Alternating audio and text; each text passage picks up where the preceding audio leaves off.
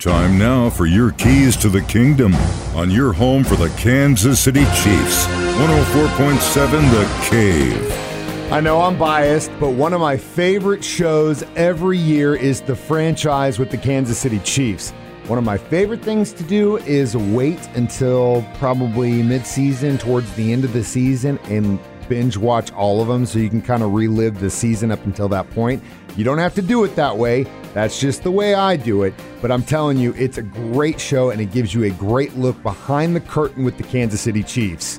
And guess what? Season three returns August 4th.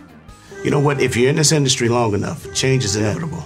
The beauty of it is it forces you to take on a new identity. League is everything, man. You know, one thing this year with so many new pieces, you're talking about starting over. Come on, George. Fast, George.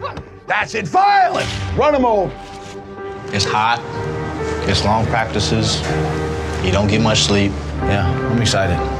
You'll know when I'm on the field. I love the game so much, you know, I feel like a kid when I'm out there. Those are your keys to the kingdom.